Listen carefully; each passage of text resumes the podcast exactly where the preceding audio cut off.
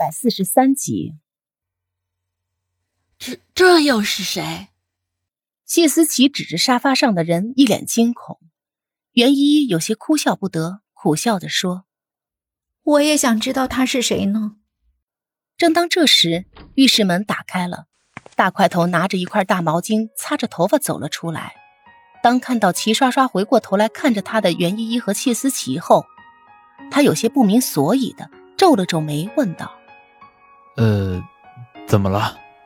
就是想向你求证一下，沙发上躺着的这位面容苍白如纸的人，是不是你带回来的？”谢思琪有些着急的追问。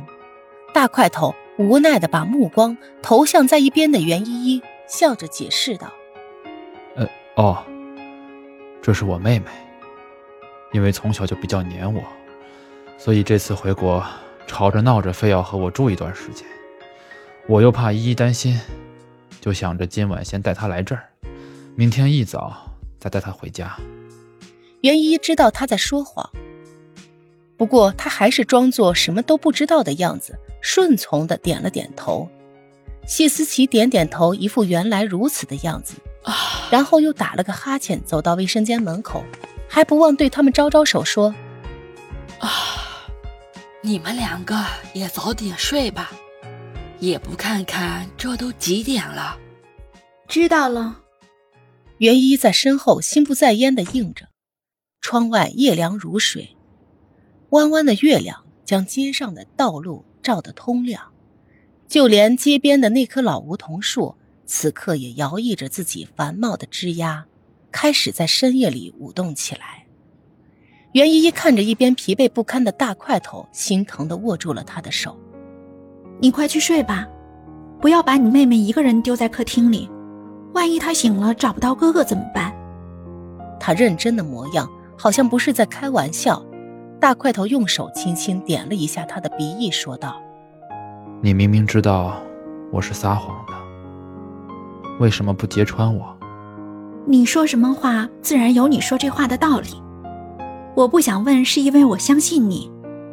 等你休息好了，哪天想跟我说了再说也不迟啊。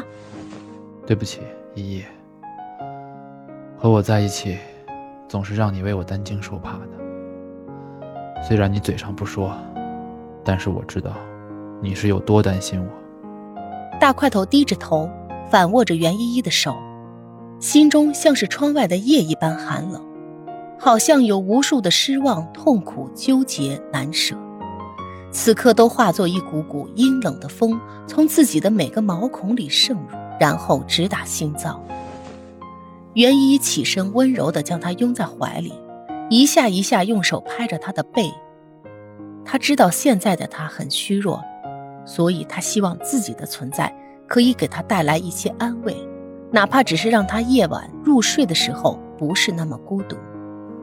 如果真的有一天让我离开你，无论如何，你也要坚强的走下去，带着我们的梦想一起。有些话就像是心口的朱砂，在腹中百转千回，却被喉咙处的犹豫梗塞。他终是不忍说出那些让两人都不好过的话。如果这个世界上真的有来生，他希望自己还有机会跟他相遇相知。然后陪着他长长久久的走下去，而不是像现在这样，总是离场。你在想什么？袁依依忍不住问道。难道是已经睡着了？就在他轻轻松手，抬起头，打算看清他的脸的时候，他突然低着头吻了下来。袁依依睁着一双大眼睛，还没有反应过来，直到听到他教训自己。你能不能专心点？他连忙闭上了自己的眼睛。